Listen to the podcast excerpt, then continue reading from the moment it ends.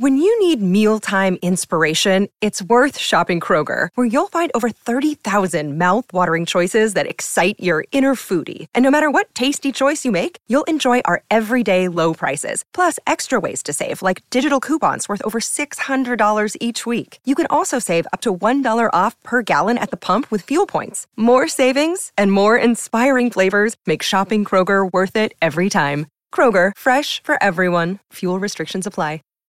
When you need mealtime inspiration, it's worth shopping Kroger, where you'll find over 30,000 mouthwatering choices that excite your inner foodie. And no matter what tasty choice you make, you'll enjoy our everyday low prices, plus extra ways to save, like digital coupons worth over $600 each week. You can also save up to $1 off per gallon at the pump with fuel points. More savings and more inspiring flavors make shopping Kroger worth it every time. Kroger, fresh for everyone. Fuel restrictions apply.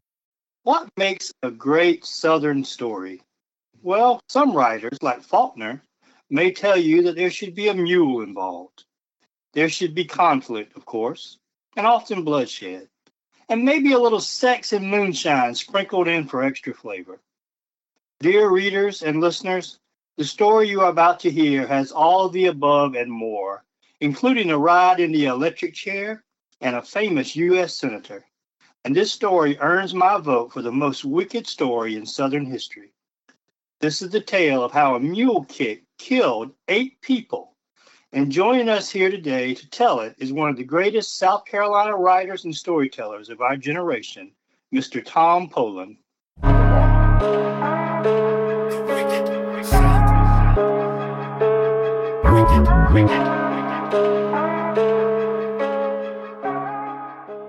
Was the lovely voice of journalist, author, and storyteller Michael DeWitt. I'm Seton Tucker, and this story we're about to hear is so racy and wicked that we had to give our co host, Matt Harris, the day off because we knew he would not be able to behave himself. Uh, Michael, would you like to thank our sponsors and introduce our special guest? Our sponsors are Dr. Kenny Kinsey and Associates, and we'll uh, mention them and talk about them uh, at the end of the episode as well. Palmetto Pride Moonshine over in the upstate in Anderson, and Rotten Little Bastard Distillery right here in Beaufort. And now on to our special guest. Tom Poland is the author of 14 books and more than 2,000 magazine articles and columns. Tom writes about the South, its people, culture, land, natural wealth, beautiful ruins, and abandoned places. He travels back roads looking for forgotten places, captivating people, and vestiges of bygone times. Tom, thank you for joining us and sharing the story of how a mule kick killed eight people. Perhaps you can start by telling us when and where this story takes place. Well, thank you for having me. The story takes place in Edgefield County, and it was a story of the early 1940s. And uh, I have lived in Columbia, South Carolina, Irmo more properly, for 50 years now, and I have gone up and down that road a thousand times and passed that store and never knew its history. Then one day I was coming back from a weekend of Georgia football, where we beat LSU, I'm happy to say. and I started this habit of photographing old gas pump gauges to see what the price of gas was. And then I'd come home and look on a website that tracks history of gas prices and kind of figure out when the store closed. Huh. That's a, well, that's a that's a cool hobby. It is. Robert Clark, the co-author of mine with several books uh, on South Carolina, he and I started doing that together. And I was doing it alone that day. Well, I got out to take a photograph of the gas pump and was distracted by an old American Pickers type signs, an RC Cola sign, and Camel cigarettes. And I was taking a picture of those when I heard the gravel crunch behind me, and a voice said, You think them scientists would sell, sell they ain't. I might file the net, nail heads off and take them down. And I turned around. It was a tall guy with a hat on that looked like the outlaw Josey Wales. then he pointed at the store with his finger and said, my granddad got killed in there for $500. I said, robbed and shot? No, a woman had him killed for $500. And then the most incredible story unfolded, it, one that goes back to 1941. The store at the intersection of Highway 378 and 430 leads to, leads to Edgefield. uh, that store holds some dark, deep secrets. That's kind of how I got onto the story. That's that's what got me onto it right there. And you had never heard of this story before. This was the first. I had never heard a word about that story at all. No. And you know, back in 41, a lot of roads were unpaved. Some places they didn't even have electrification yet. It was it was it was tough times and people could be rough. And uh, you know, if you lost a calf, or in this case, really a heifer, it was a serious thing. And when this farmer that owned the store, when his mule jumped into another man's pasture over a fence, he kicked a heifer in the leg and broke it. And that man had to put his cow down. And he wanted $20 for it. That's kind of what happened. He goes to the store a couple days later, get his $20, and he decides he wants 40 Double the price. There was a lot of tension between these families, the Logues and Timmermans. Davis Timmerman owned the store. Wallace Logue owned the cow or calf. Argument broke out, and he grabbed a, a Logue grabbed an axe handle, whaled it up against Timmerman's head, and busted his lip. And Timmerman reached in a drawer and pulled out like a Saturday night special and shot him in the chest twice. Locked his door, and he drove the 12 miles down 430 into Edgefield, turned himself into the sheriff and the coroner, and said, I killed a man, but with self defense, he gave him the keys and said, Go see for yourself. They drove to the store, unlocked it, and there was the guy dead, the axe handle in his hand.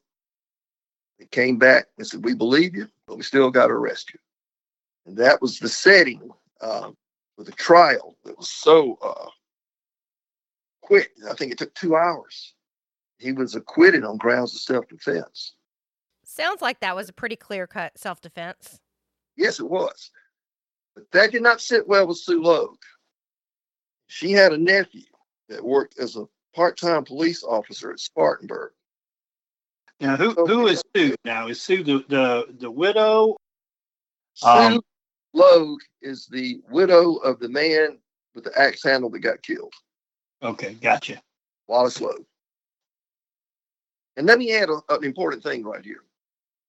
The families that live in Edgefield are still there, the Logues and Timmermans. And they go to the same church.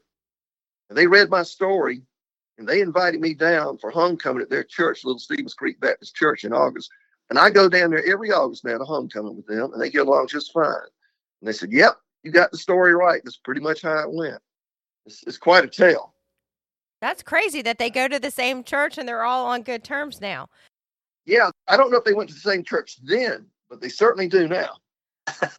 I looked up the inflation calculator just so to context for people.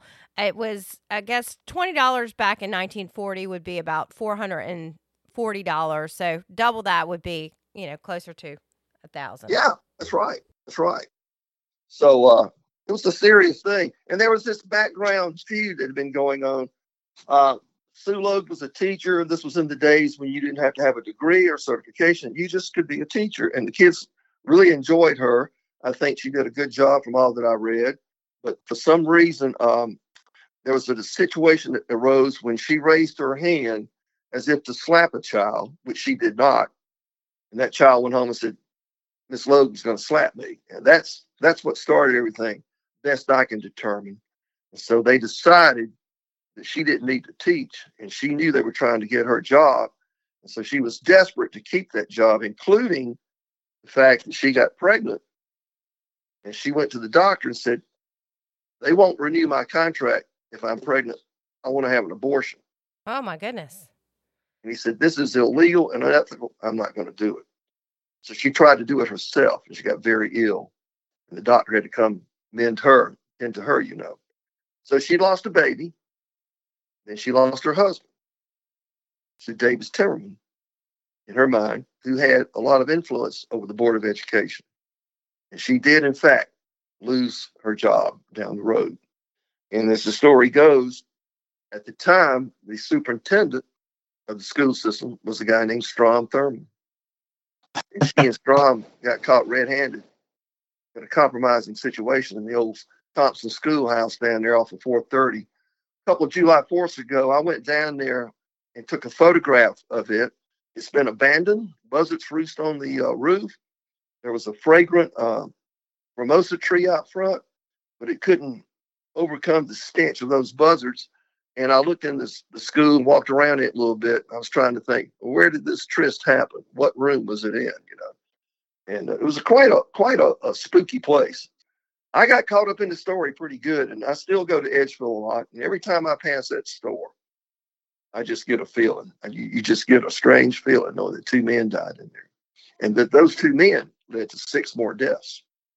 That is crazy. And I was listening to the True Crimes Carolina podcast, and they kind of go into why uh, she became a teacher. And in their podcast, they say that she was having an affair with her brother in law, and possibly the mother in law wanted to uh, get her out of the house as much as possible because uh, Wallace's brother was a farmer and they were spending quite a lot of time. So becoming a teacher possibly was a way to get her away from uh, Wallace's brother. Okay, that's that's some details I, I didn't come by. Uh, I didn't know about that. Well, we're going to come back to uh, Sue Logue in a little bit, and we do want to mention. I'll mention at the end the sources where we, in addition to Tom's great article, we found this awesome podcast, kind of adds a little extra detail. So, Tom, we've got a dead man in the in the store, and we were talking about the trial, a very quick trial, and uh, remind us again how the trial turned out, and then tell us how the murders happened from there, and give us a little body count as we go along, so we can keep up with how this thing just all uh, happens in in chronological order, and how the bodies just start piling up. Sure. When Logue goes to pay Timmerman to get his money from Timmerman for the uh, calf that he had to put down because the mule kicked it, you know, like I said, he wanted forty dollars, and a fight broke out, and um, Davis Timmerman shot him to death, two shots to the chest, turned himself in, and there was a trial in which he was acquitted clearly for self-defense. Well, this is where Sue Logue called her part-time police officer nephew into the uh, situation and says, "I've got five hundred dollars. You can find somebody who will kill that guy, killed my husband." And so her nephew finds a no count down on his luck plasterer named Clarence Bagwell. He asks him if he'll kill this guy for $500. And Bagwell says, Hell, for $500, I'll kill everybody in Spartanburg County. And the nephew was a police officer, so maybe he had some uh, connections with yep. people who might be willing to commit such a crime. Shady characters. Right. And this was a part time police officer, he wasn't full time. The nephew and Bagwell go down to Edgefield and case the store. They go down on a rainy day. Police officer is the getaway driver. He's got a black raincoat that he hides under as, as um, the hitman Bagwell goes into the store. And he's asked uh, Timmerman Davis for a pack of cigarettes. Some say it was a pack of gum. And when he turns around to get whatever the item was, Bagwell says, Hey, look what I've got for you. And he turns around, he puts five bullets in it. And he hits the floor and crawls toward the back of the store there's a door on the side. Went out on it and bled out. And just moments before, he had been across the street where the house still stands on the steps with his wife and children. And his last words to them were, We're all together. It wasn't that long afterwards, his wife heard the gunshot. She says the most terrible noise she ever heard. They saw a car speed off. Nobody knew. Nobody knew who did this. About a year goes by. The hitman, Bagwell, gets drunk one night and brags to a woman that he killed a man for $500. He wanted to impress her. And he did. He impressed her so much she went straight to the police hmm. and told them what he had said. They confronted him. Someone said, you know, that guy was spotted down in Edgefield um, right before those murders. He confessed everything. He said, Sue Logue paid me $500 Here's who's involved. And now, this is when the state patrol head tells the new sheriff, Wyatt Allen, who is Sue's cousin, second cousin, those people are crazy. Don't try to arrest them by yourself. We'll give you all the support you need. Nonetheless, on a Sunday morning, they go to arrest her, and there's some chit chat out in the front yard. They move into the house for the serious business of getting ready to uh, apprehend these people. And that's when um, George Logue, Sue's brother-in-law, goes to change into another shirt. He returns and shoots the sheriff who was unarmed between the eyes, dropping him to the floor dead instantly. Doc Clark, the deputy, and uh, uh, one of the men standing by shoot each other in the gut. Each one of them dies two days apart from their wounds. So that's three people killed, two at the store. That's five people dead now. Our body count stands at five. It gets to be a tremendous uproar. The sheriff was very popular. People were very upset about that.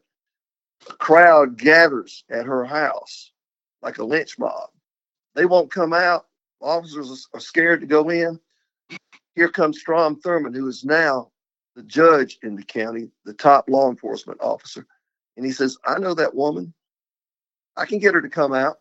He really knew that woman. He can get her to come out of her clothes, too. He, he went into the house with his hands, uh, palms up, showing he wasn't armed. And Sue, as the story goes, was in the bed crying. He held her hand and told her that if they didn't surrender, there was a lynch mob out there and they were going to hang them.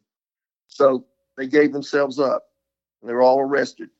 Situation was so volatile, they could not have the trial in Edgefield County. It was moved to Lexington County, right here near Columbia. So that was the trial. Trial took place. Sue was found guilty of murder for hire. She was sentenced along with her brother-in-law George and the hitman Clarence Bagwell to death by electrocution. Grand Canyon University's RN to BSN online degree program makes earning your bachelor's in nursing possible.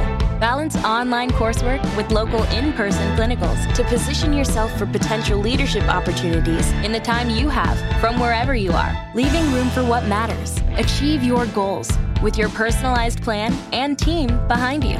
Find your purpose at Grand Canyon University. Visit gcu.edu. Okay, before we uh, move forward, I think we need to talk about Sue's reputation.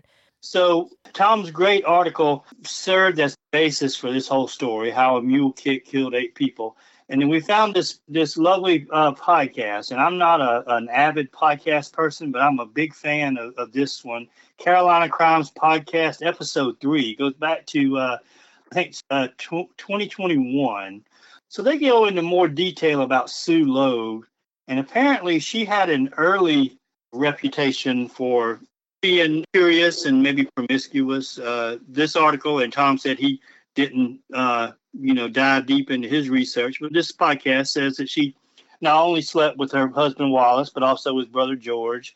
She had the affair with Strom Thurmond while he was a teacher and superintendent. Then he comes into play when he's a judge and brings her out of the house, out of the, the standoff with police, and talks her into police custody. And I think Strom is going to reappear here in a minute. But she had a reputation, and Seton, I may let you try to handle that, but it was mentioned in two newspapers. Uh, yeah, I mean, she left her house pretty early. At, uh, I think one of her uh, family member, uh, I don't remember if it was her mother or father, had passed away, and she seemed very precarious at an early age, and her family were just tried to possibly marry her off. So they find the Logue family and Wallace and think he would be a good fit. And Wallace was uh he had a timbering business where he was away from the house quite a good bit and his brother George ran the farm. So she maybe started some sort of relationship with George. She was you know, she's involved with two brothers and the mother in law possibly wanted her out of the house to, you know, not be around George, her brother in law, as much. So she becomes a teacher and then she strikes up this affair with her superintendent. What was interesting was there were some articles written about her her lady parts and they made international news. I mean, it was very strange. I was like, "Oh my gosh, who wants to make international I mean, international news, especially for that. It it seemed very risque, and she was internationally known for her lady parts. I don't know. It was it was odd. Well, I'm not an expert in um in uh in lady parts. Um, You know, maybe back in my younger days I might have been, but the I, I know a little bit about journalism. Um, and the quote it was first written up in the Edgefield Register, which is a small uh, newspaper just like the Hampton County Guardian. And the way newspapers work is a lot of times these bigger papers or these overseas papers will pick up an article from a small paper, or maybe it gets put on the wire, like the Ah, Associated. okay. I won't quote word for word, but it mentions her muscular dexterity and her sexual prow- prowess. And it was picked up by the London Examiner, which probably picked up the article from the Edgefield Register. So even before this woman became famous for being the first woman electrocuted by the state of South Carolina, she had a world famous um, sexual reputation. So Can you imagine what it would be like for her to walk into church on a Sunday morning after that article came out? that might have been a little bit uncomfortable. And it, I mean, Edgefield is not a, a big community. I mean, I would think that that might have caused quite a scandal. Yeah, I think uh, I think you um the church is probably going to shake and tremble a little bit when you walk in after that article. Edgefield has quite a history of violence, murders, and so forth down there. You know. I did not know. I didn't know that. Yes. You need to you need to do a podcast on the uh, devil in petticoats. Most beautiful woman ever seen that murdered three husbands, and the all male juries could not bring themselves to convict her. In fact, one juror tried to marry her. Oh, Yeah, that's a story for another day, mate. that is a story for another day. I just wrote it down. And uh, I'm thinking maybe if my wife ever runs me off and divorces me, maybe I need to go to Edgefield and look for um, the next Mrs. DeWitt. Maybe there there might be something in the water over there to make men kill one another. I don't know. And make uh, headlines in London. Maybe there's something in Edgefield we need to check out. This is why we couldn't have Matt here today. we said uh, we are going to be talking about hoo ha's. Well, I'm trying to keep keep it classy, but uh, we're we're we're distracting Tom now. Tom is is here. Uh, he's trying to take the high road and tell us the story of murder, and we've uh, we've already drug him down into the into the juicy, scandalous gossip column section. So let's let Oh, I, don't Tom. mind, I don't mind that at all. He doesn't mind. Well, take us away from the trashy talk, Tom, and take us to the electric chair. Tell us what happened. Well, it was Christmas Day when she was transferred from the women's holding facility to the, the death house. And um, January 15th, 1943, is the day she's to be electrocuted. And um, I believe, as the story goes, it was maybe perhaps during that trip that Strom and she had um, a little party on the back seat. well, and we've already discussed that they had some sort of relationship before. I, I saw that she had had her head shaved earlier that day in preparation for the um, electrocution. That's correct. And that's what upset her. I read that, was the only time she showed any emotion was when they cut her long dark hair. So And, she uh, was vain. She was a little vain, but she was still willing to uh, have some relations in the back of the car. That's right. Go out with a bang. Yep. Okay, Tom, you're going to be in timeout now. We we put Matt in timeout last week for, uh, Yeah. and uh, so we're going to have to put our guest speaker in timeout. Looks like. The current hit her, and the hood flew off her head, and her eyes were bulging, and um, steam was coming off her scalp. I know that's not very fun to think about, but she was removed to the cooling table, as they call it. And then they brought Logue in, and they asked him as they strapped him into the chair if he was all right with Jesus, and he said he was. And then he was uh, electrocuted. As they're rolling his body out, they're bringing in um, Clarence Bagwell, the hitman. They begin to strap him in, and they ask him, "Do you have anything to say?" No. They continue strapping in. He says, "Yes, that policeman and whiskey got me in this mess." And then I read in T. Felder Dorn's book that they put the current to him, and it took four minutes and twenty something seconds for him to be pronounced dead from electrocution. Four minutes and 20 something seconds. That is a long time for electricity to be running through your body. Was it the same electric chair that they had the whole time? Does anyone know? I think it might have been. I, I visited CCI when they were getting ready to uh, demolish it. And um, I saw it and everything. It, it was a spooky looking thing, man. And the cooling table was just as spooky a metal slab. I had the no idea on- they had a cooling table. That is, Yes, I guess, Mhm. I guess that makes sense. You would be really hot after being electrocuted. that's right. That's right. So, Sue, George, and Bagwell, that brings us to eight people. All over a $20 difference, ostensibly, over this mule that kicked the heifer, broke his leg, and had to be put down. But really, there was a lot of stress and feuding preceding all this, the school teacher business and all that. So the, the mule kick was actually the spark that ignited a murder. And then in quick succession, we had other people killed. As far as the uh, the ninth guy goes, Joe Frank Logue, he ate his last meal and was prepped for the electric chair on January 23rd. Short before midnight, Governor Olin Johnston came to see him and commuted his sentence to life. So, Tom, just you know, to recap, Joe Frank Logue was the uh, the nephew, I believe, of Sue Logue, and he was kind of reluctant from the start to get involved in this. If I remember correctly, they kind of she kind of talked him into it. So right. he is facing the death penalty, but he really didn't want to participate in all this. He was kind of forced. So, what happens to him now? Well, he was the last one to go to the electric chair. And on uh, January 23rd, 1944, he ate his last meal and was prepped for the electric chair.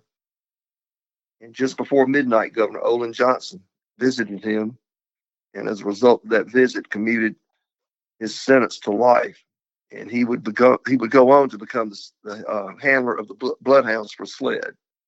Uh, pretty much. He looked death in the face and and didn't have to go. Can you imagine eating that last meal thinking you're about to go to the electric chair? I don't even think I'd want a meal if that was the case. You know? No, I, I can't imagine that. Or you could be But, uh, Sue. you could you could get in the back of a car. Let me jump in here a minute and add something I think is interesting. A few summers ago, on July 4th, I decided to go find her grave in Edgefield at the Eastview Cemetery. And I pulled into, there was a couple driveways. I pulled in this driveway and parked. It was a vast cemetery sprawling everywhere for acres. And I said, God, I'll never find her. I stepped out of the car and looked to my left. There was her grave right where I'd parked, Oh wow. like she drew me to her. There it was, Sue Logue, the tombstone. So that's the story. Uh, every time I pass that store now on Highway 378, I just can't get over what went down there, you know, and uh, all of it comes back to me. And, um, you know, it was a tragedy. It was uh, hot blooded passions, all kinds of threads running through this story. A man that would almost be president someday, Strom Thurmond, was in the line of succession. It's an incredible story.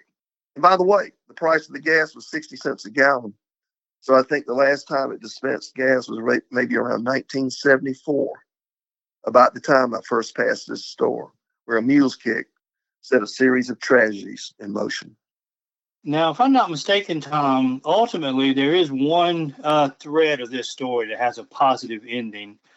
Joe Frank Logue, he he, he was the nephew of, of Sue, and he did uh, help implement the hitman and all that. But from what I've read, he was kind of an unwilling participant. They kind of forced him to do it. Uh, but his story doesn't necessarily have a tragic ending, does it? What can you tell us about Joe Frank? Well, he became the, the handler of the blood, uh, bloodhounds for SLED many, many years. And as I understand it, he was uh, eventually paroled, so to speak, uh, or I don't know what the correct word would be, but community of law enforcement officers felt that he uh, he deserved to be free of all that trial and tribulation he had been involved with, because I guess he was reluctant to get involved with it in the first place. And I would think too, he had to be very young at that time. Had to be quite young. Tom, we want to thank you for joining us today and sharing your incredible story. Uh, now, before we let you go, is there anything you would want to share with our readers uh, where we can find your book and your other work? Well, you can find my books at USC Press, the History Press of Charleston, Arcadia, and of course, Amazon. And my website is tompoland.net. You can go on there and get a lot of good free reading. Have a good time and check it out. Well, we will post your story to our website, and we uh, also uh, there are a few uh, pictures that we'll post. So, again, thank you for joining us. All right, thank you, and uh, let me know how things go. That was the awesome storyteller, author, writer Tom Poland. We're so lucky to to have him and hear from him and and hear that just amazing story. So thank you, Tom. It was an honor and a pleasure. If you haven't read his books, if you haven't uh, read his articles, I highly recommend go to tompoland.net and check him out. He is, um, you know, he is. Uh, when I say he's one of the great modern South Carolina writers, I, I mean that from the bottom of my heart. And uh, Seton, I think we have some uh, reviews, and uh, we want to thank our sponsors, uh, Dr. Kenny Kinsey and Associates, Palmetto Pride Distillery to make that uh, wonderful Palmetto Pride moonshine, and Rotten Little Bastard Distillery right here in the 14th Circuit in Beaufort, South Carolina. I've been uh, supporting uh, those guys and uh, helping them uh, make ends meet here lately, and I uh, really enjoyed their products. So, Seton, well, what have you got for us? Well, we had a good review on, oh, actually, a great review on Apple Podcasts. Uh, it says the same great team that brilliantly covered the Murdaugh saga. Really enjoyed the latest episode's look at feuds throughout history. I listen to this podcast on my way to work, and it makes me look forward to my long commute. Truly enjoy the dialogue and content. Thanks for keeping the episodes coming. Michael R. from Irvine, California. I thought we were just all South Carolina, so I love that we have someone in California listening to us. So please rate, share, and review the episodes. You can find us on Facebook at The Wicked South.